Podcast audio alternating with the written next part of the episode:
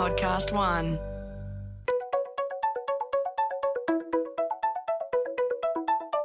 Hi, this is Paul McIntyre. Welcome to the MI3 audio edition.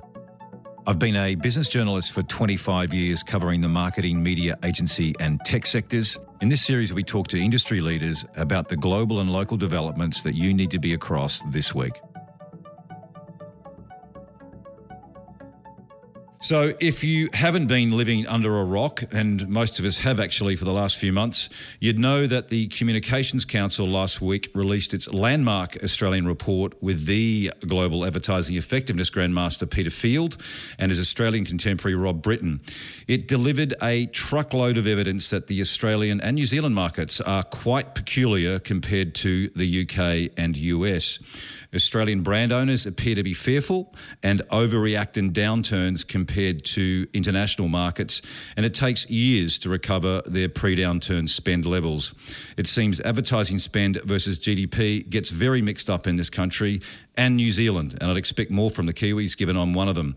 So this week we ask a Deloitte economist and CMOs at IBM and Volvo for their perspectives on the Australian conundrum with the co author of the winning or losing in a recession report, Rob Brittain. Interestingly, IBM CMO Jodie Sangster says her company has held its marketing investment, but with quite a radical overhaul. While Volvo's marketing boss, Julie Hutchinson, has been managing a significant COVID induced hack to her marketing activities as she enters year three of her program to invest back in the Volvo brand and reweight the carmaker's mix between short term tactical advertising and long term brand investment. And most fascinating is that so far in June, Volvo is nearing sales numbers of June last year. So go figure that one out. So, welcome to you all and thanks for joining. This is a really important conversation for industry, even though I suspect many are still to figure that out. So, we're going to go to John Mahony first. John Deloitte, you've got a perspective uh, on this. Uh, before we get into the, into the trenches, give us an economist view of how it's all looking at the moment and what lies ahead. And no doubt, John, with a stack of caveats.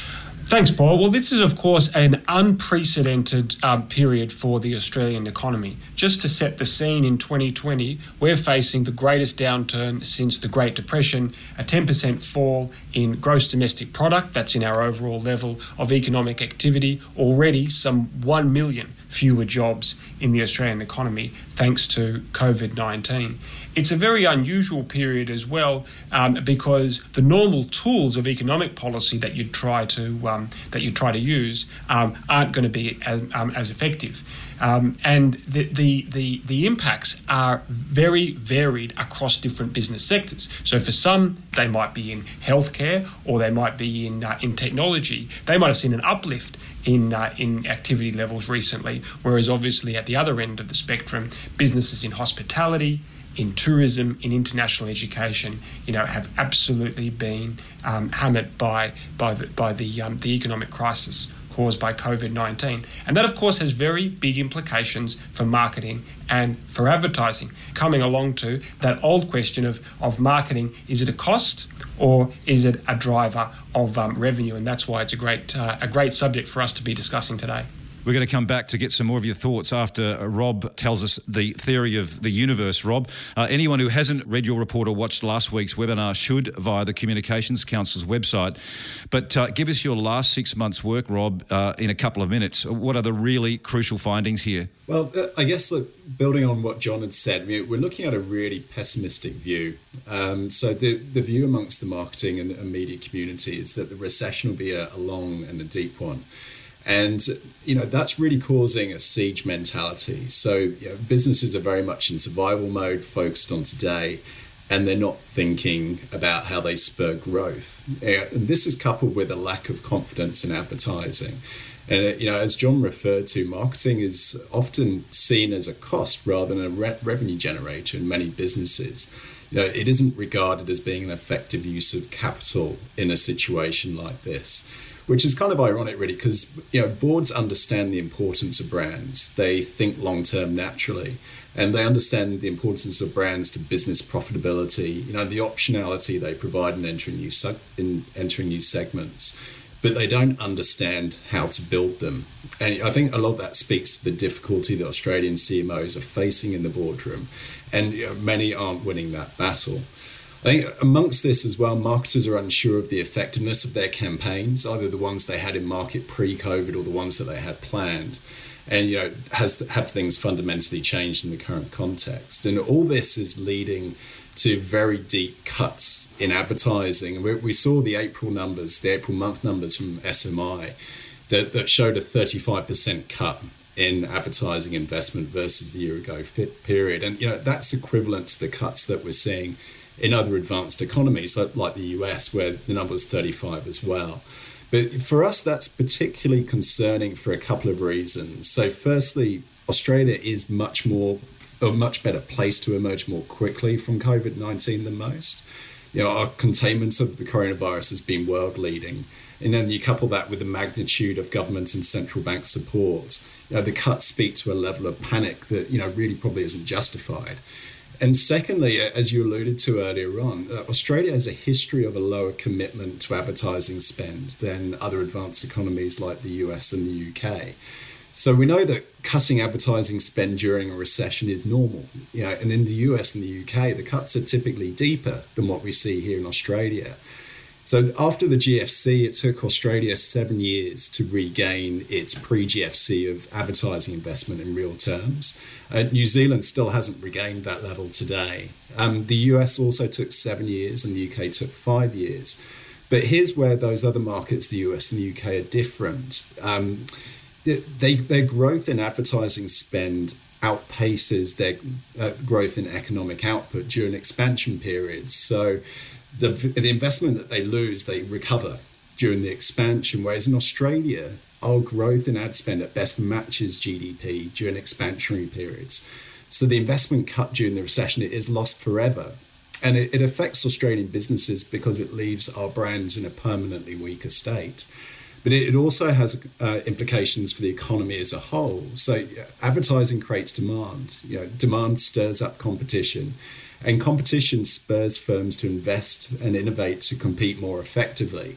You know, those are key ingredients investment in innovation and improving business productivity and driving economic growth. So, what we see is that you know, advertising plays a key role in this system, but it hasn't been doing its part in Australia in the past, and the signs aren't encouraging going forwards.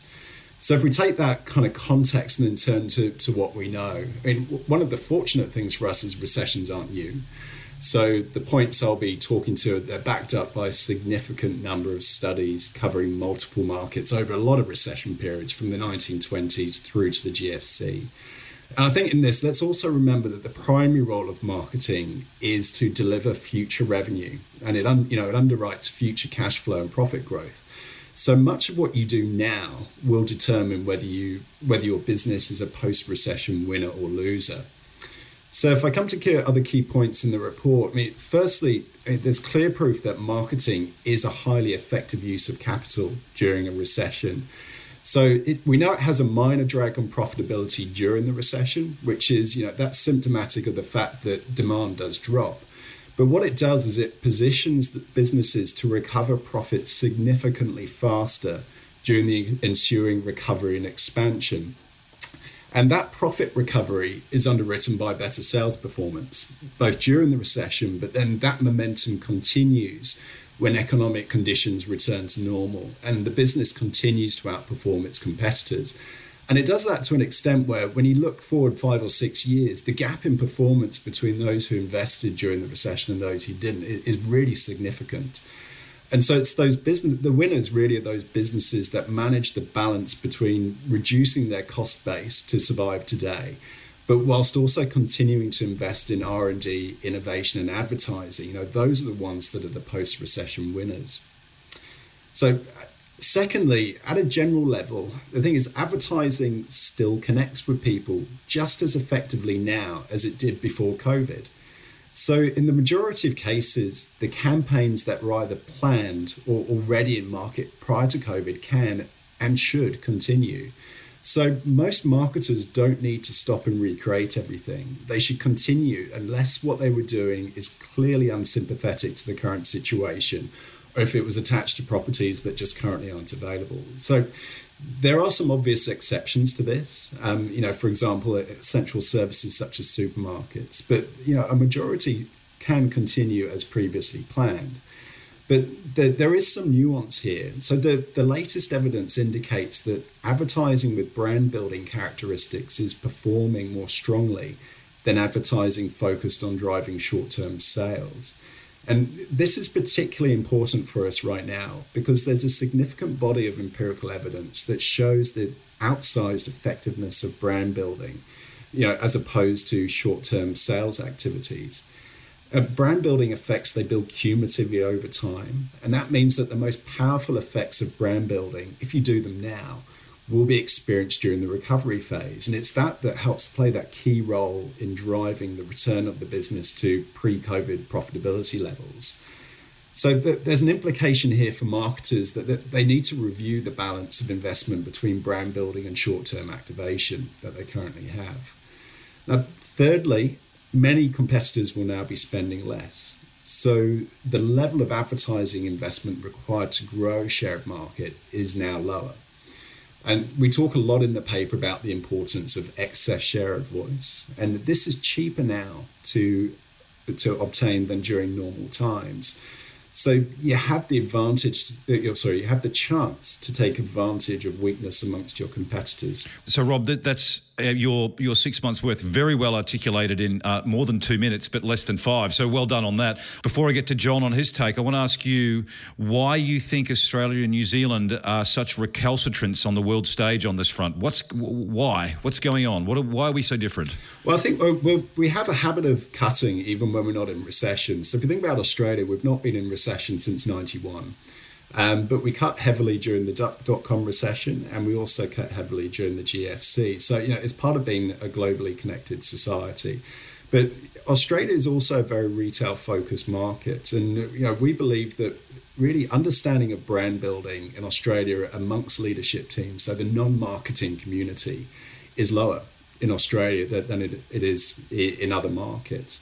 And what that leads to is the fact that marketing really it's viewed as, it's viewed as a lever to achieve business outcomes, but it's put much more in the short term bucket. Whereas actually, where marketing is at its most powerful is working in the future. It drives future revenue, future sales, and that's its role. And that's the part that's not understood. So it's not seen as an effective use of capital right now, and so it's withdrawn. It's further down the list than other other investments as to where to place capital right now. John Mahony, how does that sit with your uh, your conversations and understanding of boards and C-suite and their view of marketing and advertising, or why are we a little bit weird to the rest of the world?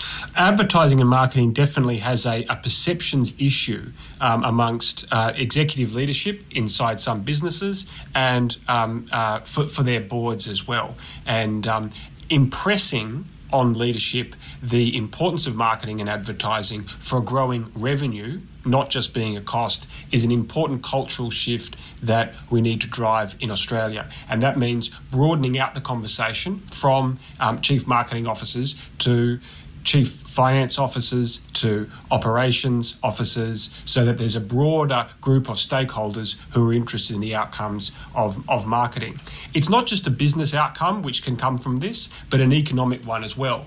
Um, we did some economic research for the Communications Council uh, three or four years ago to analyse how do advertising levels affect GDP? How do they affect economic growth? And what we found was that the Australian economy was some $40 billion bigger thanks to the impact of advertising because advertising is advertising is what drives competitive tension between businesses it helps give insights to consumers and helps drive productivity as well. So we really do think that advertising can play a role not just in helping businesses through the recovery phase of COVID, but also the economy um, uh, overall. Um, and, and for that, it will require some perceptions to change inside some businesses, um, but also amongst government and, um, and, and, and, policy leaders um, uh, as, as well, so that um, what's happening at individual company level can also fan out across Australia.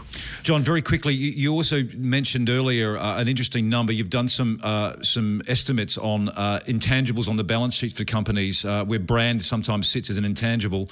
Uh, the value of that of intangibles on companies is some multi-billion dollar figure you mentioned. What's what's that? No, it's very that's a very significant point, and what this speaks to is how companies are organised. So if you look on the balance sheets of um, of companies compared with their total value um, for for ASX listed companies, the biggest companies in Australia, only some 37% of their value is in tangible assets and another 15% in some intangibles that get taken that get um, taken on board and incorporated into their books. But that leaves about half of the intangible value of businesses, including things like their data, including things like their brand and goodwill, which is not accounted for. And because it's not measured well, it's not something that is always seen as important or invested in. And I do think that if brand was better understood and better better managed, that that could lead to a change in, in marketing behaviour during these sorts of times as well. I mean, just one estimate from one of the leading brand finance agencies in Australia is that the top 10 brands alone in Australia, Australia are worth some $80 billion. Now, that is a huge asset. To think of that as being, as being something secondary um, during an economic crisis is obviously, is obviously obviously a very misplaced way to um, way to do business. Of course, there's some of the businesses that are doing really well, but I do believe that in, in other parts of the business community, um, brand wouldn't always have the, the status financially that it deserves. Look, it's a great point, and you know, often there's a, there's an anecdote that's often used, John, that senior executives and boards uh, certainly take into account brand value when they're acquiring or selling, but when they actually own it, they undermanage. So you know, that's a sort of another conversation for another three hours. But Jodie Sangster, you are still stuck in Singapore. You're CMO for IBM Australia for another couple of weeks, I think. But from afar, there's been uh, an enormous amount of change happening at IBM through through COVID. You're you're holding your pre-COVID investment, I think, but it's looking very different. And interestingly, for a B2B business, you are investing in brand now as part of I think Rob Brittain's alignment with Peter Field. He's been doing a lot of work on B2B marketers and marketing, investing in brands through through LinkedIn globally. What is happening in your world right right now? So I think I should probably preface what I'm going to say with um, I'm very mindful that you know different businesses had to respond very in, in different ways to to COVID, and you know some brands and some organisations their business was severely impacted. Some obviously in, in the mid range, and some some businesses um, you know became kind of front and center of helping others to, to actually kind of overcome the situation that we found our, ourselves in. So for us as IBM, you know, with a, a being a technology company, uh, we kind of found ourselves in a position where we needed to help, um, you know, clients, industry, um, etc with many of the challenges that they were facing through COVID. So for us, you know, things like standing up a workforce uh, remotely, at, uh, you know, at rocket speed, um, you know, helping to solve supply chain issues, uh, security issues, you know, um, customer experience, all of those things that, that many organisations out there were dealing with. For us, you know, that that was kind of we wanted to be kind of front and centre and ensuring that we were helping those companies through it. So I think you know, sometimes when you're looking at brands, not it is not a one size fits all, um, and uh, you know the response and being able to maintain marketing budget, we were probably in a, a good position to do that because of the type of company uh, that we are. So, how did we change? Um, first things first for, for us, and I'll, I'll, come into kind of the, the, the channel mix and really how we how we spend that. Um, for us, uh, the, the first biggest change was around messaging. So obviously, yes, we keep our kind of brand kind of core messaging, but how that brand goes to market had to change um, because we had to be both sensitive and empathetic with how businesses were, were dealing with this out in the market. So for us, we had to do a very quick kind of pivot, a change um, to ensure that that was was the case. So um, a lot of work was done around that, and there, you know, as every business was, you know, kind of scrambling around trying to, to, to work out how do we kind of keep the campaigns that we, we've got in market, but pivot them so that they are kind of relevant um, timely, but also sensitive and, and empathetic. So there was a, a, lot of work around that. The second big change was how do we how do we spend that budget? So making sure that yes, we've kind of got our two streams, um, and I like to. Not sure if it was uh, John or Rob that mentioned it. You know, you kind of have your brand investment, but you also have your short term investment in kind of driving driving business. So uh, for us, you know, we had to relook at the mix of those and how do we kind of keep both of those going, both of those streams going uh, through this. Um, for brand, you kind of had to look at different things. So for us, uh, you know, if, if, if no one was uh, out of their home at the time, you know, us doing out of home would have been challenging. So we'd have to kind of change to, to different channels um, with much more emphasis on digital. Um, in the kind of short term, um, being a technology company, as many of us are, we're kind of quite reliant on face-to-face events. We're well, you love events, Jodie. Thanks to you, the tech sector, love them, and and they and, and they all went. They all they disappeared. They all went. They like literally went overnight. Uh, so all of our, our lovely plans for for Q2 and and beyond. Um, you know, you take out the events and you go, goodness me, what are we going to go, what are we going to do? Yes, and also, I mean, things like C-suite engagement. You know, there's a lot of kind of face-to-face engagement that that we're involved with, account-based marketing. All of this kind of had elements in there that all of a sudden, literally, have gone. Um, and then we had to relook and go, how are we going to do this, and how do we invest that money to actually kind of drive the drive the same same return? Um, so a lot of that was shifted to digital, um, and I mean, kind of digital as in yes, digital digital events and different ways of doing things, uh, which has been very interesting and very crowded, right? Hugely crowded, and this was this is the problem actually. Um, and and as much as I think um, Rob was saying that there might be an opportunity, you know, as your competitors aren't out in the market, that you can kind of take advantage of that and have an increased share of voice.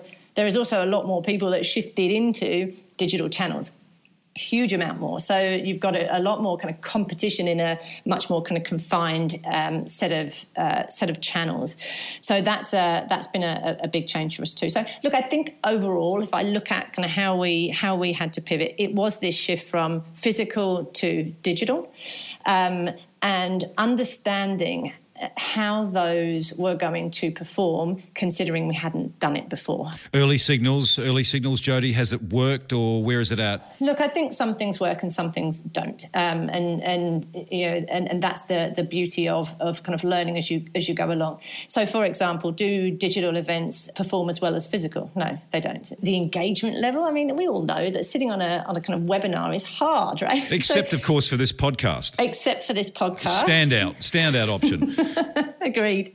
Uh, so look, I think, and again, it's it's that it's kind of moving into a much more agile way of doing things to go that doesn't work. Or it works it just doesn't deliver the same amount of return and therefore we need to enhance it in these different ways. So it's been an interesting uh, quarter uh, but the learnings are going into into q3 now the last thing i would say is the learnings out of this will probably change the way that we do marketing forever. And that is a good thing, right? You, you, have sometimes be forced into change, and it's forced us into change. And many other marketers out there, I'm sure, as well. So maybe we will see, um, you know, moving forward as the investments start to come back, there'll be investments in a broader set of areas that maybe we didn't see before. Very quickly, did you you maintained or increased, or what did you do with your investment on the brand side? Because what you're talking there is very tactical uh, retail stuff that you've just re-engineered, if you like. Brand, brand we maintained, so that kind of our, our kind of brand architecture and putting smart to work is kind of the kind of messaging, but everything underneath that had to had to change and the mix changed. So kind of what that meant pre-COVID and what that meant during and after COVID and how that kind of brand is brought to life. Uh, very different now. So uh, yeah, but but in terms of investment in brand, we absolutely maintain it. And I think one of the important points that uh, that John and Rob are making is that if you kind of switch off brand, um, you know, the investment taken taken to actually then reignite brand, you know, you're spending an awful lot more to try and get back to where you started. So, so for us, it was very much a kind of a maintained position. Julie Hutchinson, this whole discussion is really what you've been working on at Volvo for probably about three years.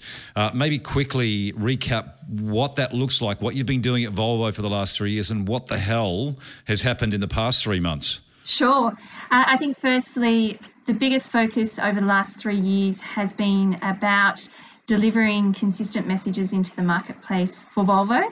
Um, very consistent, very deliberate, and that's been delivered really around building the distinctiveness in the brand uh, and the assets that we've created, um, and always on strategy. Uh, in that brand layer as well. So does that mean broaden consideration, Julie, or what is it? Yeah, absolutely. So I would say it was probably 70% in favour of you know tactical offerings and ta- tactical messaging.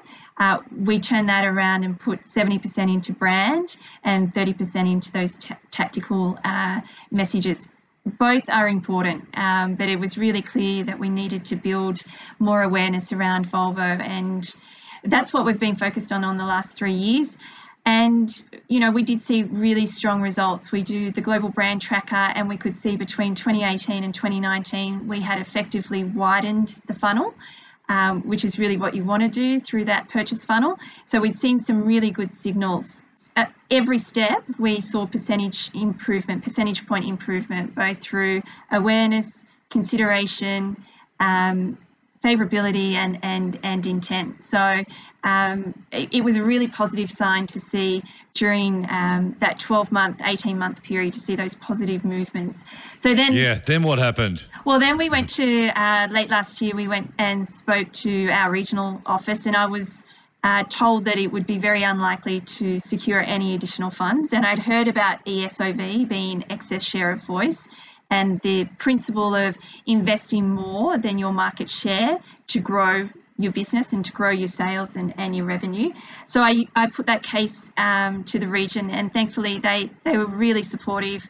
I got additional investment for this year, but then COVID 19 hit. And uh, I've really noticed that as a small brand, it's been, you know, we've been hit hard. And I think that would be the case across industries. If you're a smaller, uh, challenger style brand trying to grow in a very competitive marketplace, uh, something like COVID 19 can hit you hard. And, you know, we spoke about, and John mentioned uh, really the point around seeing the view of marketing and seeing marketing as an area to conserve cash and, and cut budgets rather than uh, an area that, that grows that revenue and that base. And it's understandable that that cuts are expected. You know, I think a lot of brands, a lot of businesses, you know, it's a non-negotiable.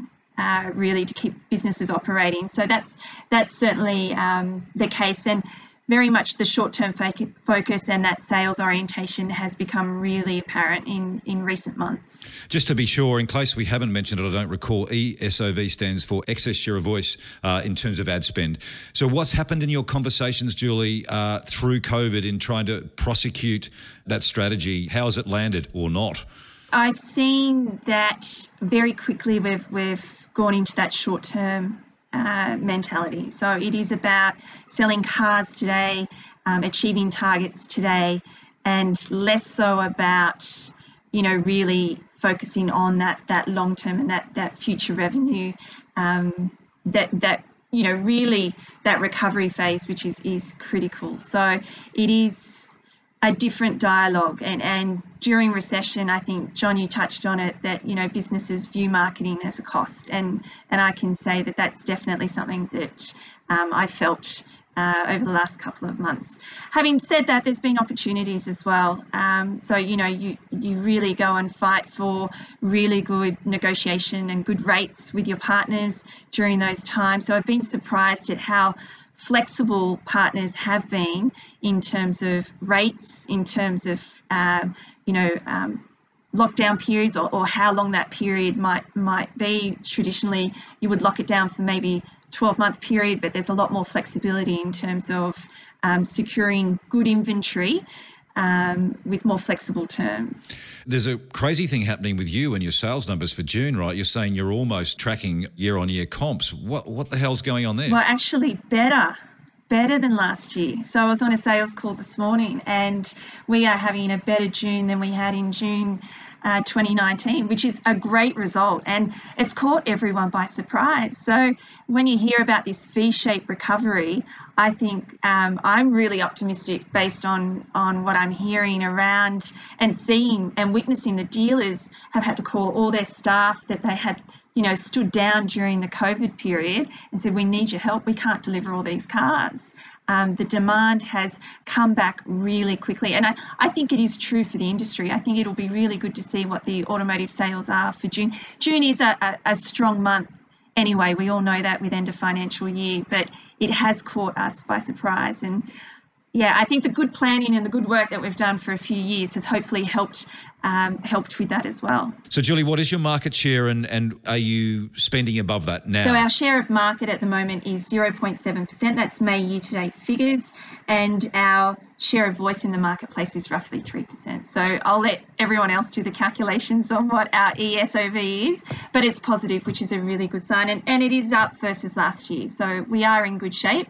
Um, but we want to extend that further to support that future growth. I got to ask John, what do you make of that? Um, both what Jodie and Julie have been talking about, John, fit with what you're seeing, hearing more broadly? Yes, I mean the, the story that, that Julie and Jodie have, have explained there is what's happening across Australia writ large. You know, those same sorts of tensions that affecting businesses, you know, the commercial aspects um, that are short term focused, and then also the business voices that are saying, well, where do we want to be in six months' time, or where do we want to be in, um, in 12 months' time? Um, I think the broader question that I think um, a lot of people need to ask as well is where is the country going to be um, in that period? Um, do we want to come out of this crisis stronger um, uh, and faster? And how can advertising and marketing help us do that at a time when business leaders have many priorities, many competing priorities. As Jodie mentioned, um, you know the digital changes which are going on now they're affecting um, marketing and advertising, but they're not just affecting that. There's also been an acceleration in digitization of operations, of teams, or of how the back office functions of businesses are working as well. So it's a time when businesses are trying to do many different things at the same time, while of course being safe and responsible businesses that are looking after their workers and their customers, um, you know, from a health perspective as well. So um, the, the, the added challenge for, for, for business leaders and, and why I think we do need to cut them some slack is it's a very challenging time to be making to be making decisions. And the, the best way to, to address that is obviously to consult widely, um, you know, within firms to make sure that um, uh, we've got you know evidence-based um, consultative decision making. Well, Rob Brittain, um, John just mentioned evidence-based. There's a, there's enough evidence-based out there uh, in the market, and in Julie's case, for example, this is the classic challenge, right? Articulating the principles of short and long, ESOV, and so forth, which she's done clearly. Still trouble in terms of landing that in behaviour during a downturn. What do you say to marketers like Julie that are trying to prosecute and up against those challenges? Well, firstly, I'd say don't stop trying. Um, it's, uh, I guess, trust builds over time at the end of the day. And I, I think fundamentally what's behind it is yeah, marketing needs to be seen as being very much in line with the business objectives. So, marketing being very clear about that and how they fit in and support that but then being very clear around the fact that you know the discussion that we've been having about it being a future revenue driver you know it underwrites future cash flows. It de-risks the business. So it helps to deliver the long-term plan and that is the power of marketing. It's not in terms of delivering the today. It's actually more about delivering tomorrow. And there's a significant body of empirical evidence behind this that shows the impact of things such as brand building on brand profitability, on long term share growth, on customer acquisition.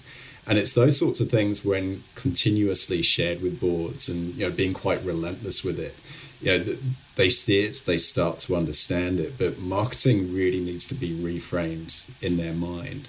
And I think being tenacious about that and continuing to go with it. So, you know, for example, some of the clients I work with, it, it's a two or three year journey for them to gradually start to bring the board on their side. But I guess it's where, where the proof is in the pudding, right? So it, when there's easy growth, when there's expansion, everyone benefits from that. It's you only really find out where the support is when you know you have to fight for that kind of investment which is where we are now. And it sounds like, you know, Julie's come a long way. She hasn't won that battle yet, but she's made significant progress in that area. And so, you know, which is the toehold that, that marketing needs. But it's it's funny, you know, the fact that, you know, June sales being so good for Volvo, there's a reason for that. You know, category demand would have come back, but if Volvo is getting an unfair share of that, the reason it's getting an unfair share is because of the strength of the brand in the current situation. Yeah, we look forward to. What's your hunch there, Julie? Do you think that uh, you are outpacing the market, or are you in line with market growth? It, it's hard to tell right now, um, Paul. I think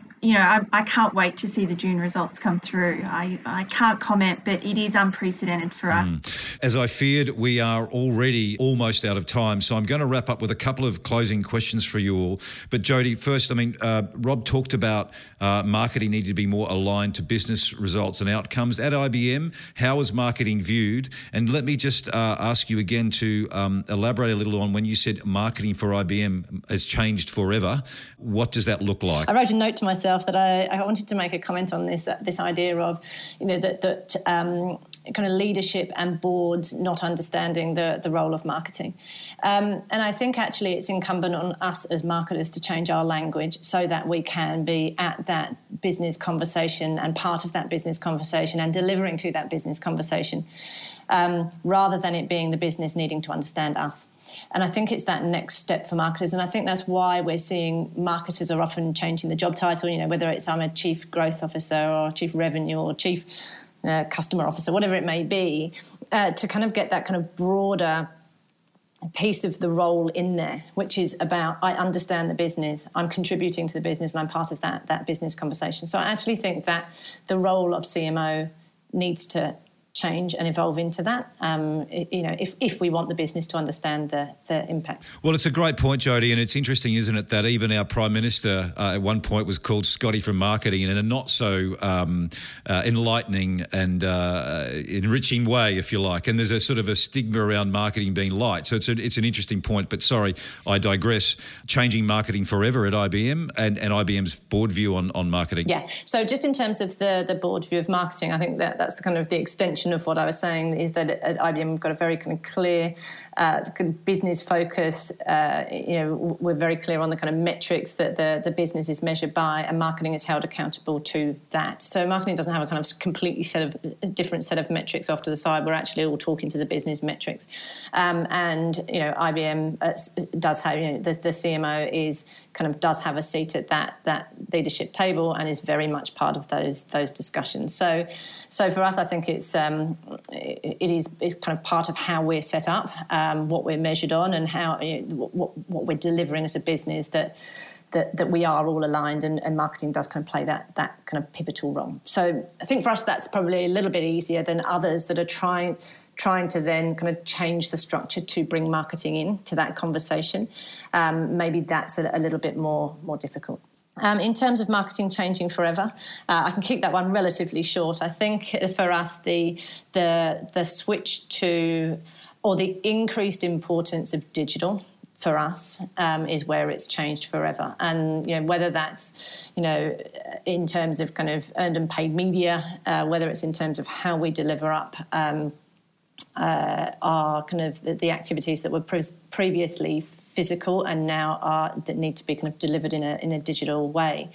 Um, I don't feel that in any of those ways we're going to go back to where we were previously um, because. So even though you say your event stuff and your per- in-person activity was better than the virtual option, you won't go back to that. I think there are some real benefits in in in the digital approach. So, for example, I mean, to, for large scale, you know, big big conferences, you know, there's nothing better than getting everyone into into a room and feeling kind of you know uh, amazing about kind of what's up on the stage, right? But there's other things where it's a real struggle to get, you know, 10 C suite round a table to, to have a discussion and trying to do that physically is hard, but actually it's proved easier um, in the digital environment. So, so there are areas where we go, we've learnt that and, and we've learnt that the audience prefers it in that way. So we will keep that as part of part of the mix. So I, I think that's, uh, that's the big change for us. And as I said, I, I, think part of it will go back to how we were previously, um, but we will certainly, you know, at least 50% of it will change moving forward and probably forevermore. So those luxe dinners that you put on for the C-suite, uh, they'll be virtual for eating as well then, Jodie. Julie Hutchinson, um, what does it look like for you in the next few months? Or like what, what is your priority and focus? So really the biggest focus is to maintain the investment that we've got for marketing and to keep a positive ESOV. That's critical. Uh, and then my aim on top of that is to have that continuous dialogue uh, through management and then also through regional levels to really showcase the reasons why now is is the time to uh, double down if if possible and if there are the funds available to extend that ESOV further. Um, so that's really what I'm aiming to achieve over the next little while. John Mahony, very quick macro again uh, projection, but also uh, your sense on whether we talk about this this need for marketing to become more business orientated, uh, CMOs to write all those things. Um, we talk about a lot. What's your really what's your real sense on uh, how long it's going to take to get there? Look, I think a, a, a, big factor that will play a role in that is is how effectively businesses and governments can work together. I know the government's established um, the COVID nineteen response commission that that Nev Power is um, is uh, is chairing and that Peter Harris is the is the CEO for. I think if they have a broad remit, that's not just uh, infrastructure projects, but also thinking, you know, how can the economy be more innovative? You know, how can it operate with less red tape? Um, what policy changes can be put in place so that business can can help drive this recovery alongside the, the kind of the government spending? I think that's going to have a pretty big a pretty big role. Also, it'll it'll come down to how how um, I think how um, how innovative we can be as people and as, as businesses um, will, um, will affect it too. There's an opportunity here for a real digital legacy to have come from the COVID 19 period. All these things that we've been talking about for a long time, like telework, telehealth, teleeducation, um, you know, all the and, and, and actually e-commerce as well to, to put into that put into that bag. I mean, I know I've personally been forecasting the the imminent boom of all of those things for about ten or fifteen years, but but always been a bit disappointed with how quickly we've changed as a country. And then suddenly in the last three months, all those things have all those things have gone gangbusters. So I think, as Jodie said, coming out of this coming out of this uh, this very unusual period, how can we reimagine what our economy looks like um, so that we can be a lot more innovative? Um, and I I think that, that, that, that speaks to marketing as well. How can marketing become more part of corporate strategy? That was the number one recommendation I think we had from our, our, our report called Advertising Pays, which we did for the, the Communications Council at Deloitte about, um, about four years ago. It was how could advertising and marketing be more integrated into corporate strategy so that it was about growing businesses um, and obviously not just the, the, the, the, product or the service that was being provided. So um, it'll, it'll be a very interesting time to, to see how the economy recovers in the next 12 months. Rob Brittain, I'm going to set you up a little bit. We were talking off the mics uh, yesterday about why Australia was slightly different, and you, you, talk about how immigration may have helped Australia become sort of generate lazy growth and lazy innovation. Uh, maybe one of the reasons why we don't invest as heavily in advertising here. Your take on that versus what John's talking about, and then just a little bit of how you reckon this stuff's going to land, like Julie's trying to land it with her C-suite. How do you think the broader market's going to land this, this these principles you talk about? Yeah, well, I think Australia's been lucky. I mean, immigration's a good thing, right? At the end of the day, but it's provided a tailwind, which has meant that you know advertising hasn't had to play the role in terms of helping to you know drive economic output that it potentially has in other markets. And so, yeah, I think the term lazy growth is definitely a good one. I think that has bred, you know, a certain amount of complacency there. And, you know, when we think about the fact that it's a very retail focused market, so when you talk to other markets about Australia and New Zealand, they do talk about them being very retail focused, which I think naturally lends it towards being kind of a, a shorter term focus for marketing. And, you know, marketing hasn't fought and won that battle about really understanding its role that it plays in terms of future revenue growth and positioning it in the business like that. And, you know, so you know, objectives, targets haven't been set accordingly. Uh, I think now, I mean, it's it's the time that you know marketers really need to position themselves around what is it they're going to do today that is going to help them make the most of the upswing of the recovery that's coming because really that's a lot of what marketing is about right now. We talk about future revenue, so it's how are they going to make the most of the recovery what are they going to do that is going to help the business emerge as a post recession winner? Because we know that most aren't. About 80% they don't recover previous profitability levels within three years that they had prior to the recession. So winners are in the minority. So what is it they're going to do? And in order to do that, they do need the internal support. They need the support behind investment, which they know that they need to make. And so it's those arguments, again, those empirical evidence that, that we've got around the impact on business profitability, around the impact on brand, and the fact that it reduces price sensitivity, and the fact that when demand comes back into the market, if your brand is one of the ones that's at the top of people's minds, then you're more likely to win. But that's done now. It's not done later on. If you're going to win, you've got to do that kind of stuff now. And that's the challenge that they face. So it's orientating marketing around being that future thing, being the thing that is going to uh, help enable the upswing and get that disproportionate growth. And something that, that I missed out on saying beforehand was uh, Peter Field did a new analysis for, for the paper, and he showed that actually did there's whilst there's a disproportionate upside, which we've talked about to marketing during a recession, there's also a disproportionate downside. So those who cut investment get disproportionately punished during a recession. So brand profitability, that's you know that recedes much more quickly during a recession than it would do in normal times. So the playing field is really disrupted. You know, things are fluid. They're changing in a way that they haven't done beforehand. It's a time for opportunists. It's a time to exploit weakness but it needs to be done now. We're about to wrap up, but John, I've got to ask you uh, about Australia being lazy growers and lazy innovators. Uh, do you accept it's um, it, that is a, a weak point? Look, Australia can do a better job in how it drives growth. Migration, resources um, have been important sources of growth in the past, and I'm sure they will be in the future. But um, but but charting an economic an economic growth path that is more reliant on our ingenuity, um, on, on new businesses, and in a more environmentally sustainable way is obviously very important to the future um, of the country. And I think um, maybe some silver lining to the crisis is how it makes us rethink um, how our economy can grow. I think that was a very diplomatic way of saying yes, John, but I, that would be my take on it. Thank you all. It's time. We're well over time. I've kept you too long. A fascinating conversation and really look forward to seeing how this plays out in the next 12 months and looping around. We'll let you go now back to your real jobs. Thank you all. Thank Thanks, you. Paul. MI3 Audio Edition was presented by Paul McIntyre, that's moi, in collaboration with Podcast One Australia. Producer Nick Slater, music by Matt Dwyer. For more episodes, go to podcast1.com.au or search MI3 Audio Edition on Apple Podcasts and hit the subscribe button.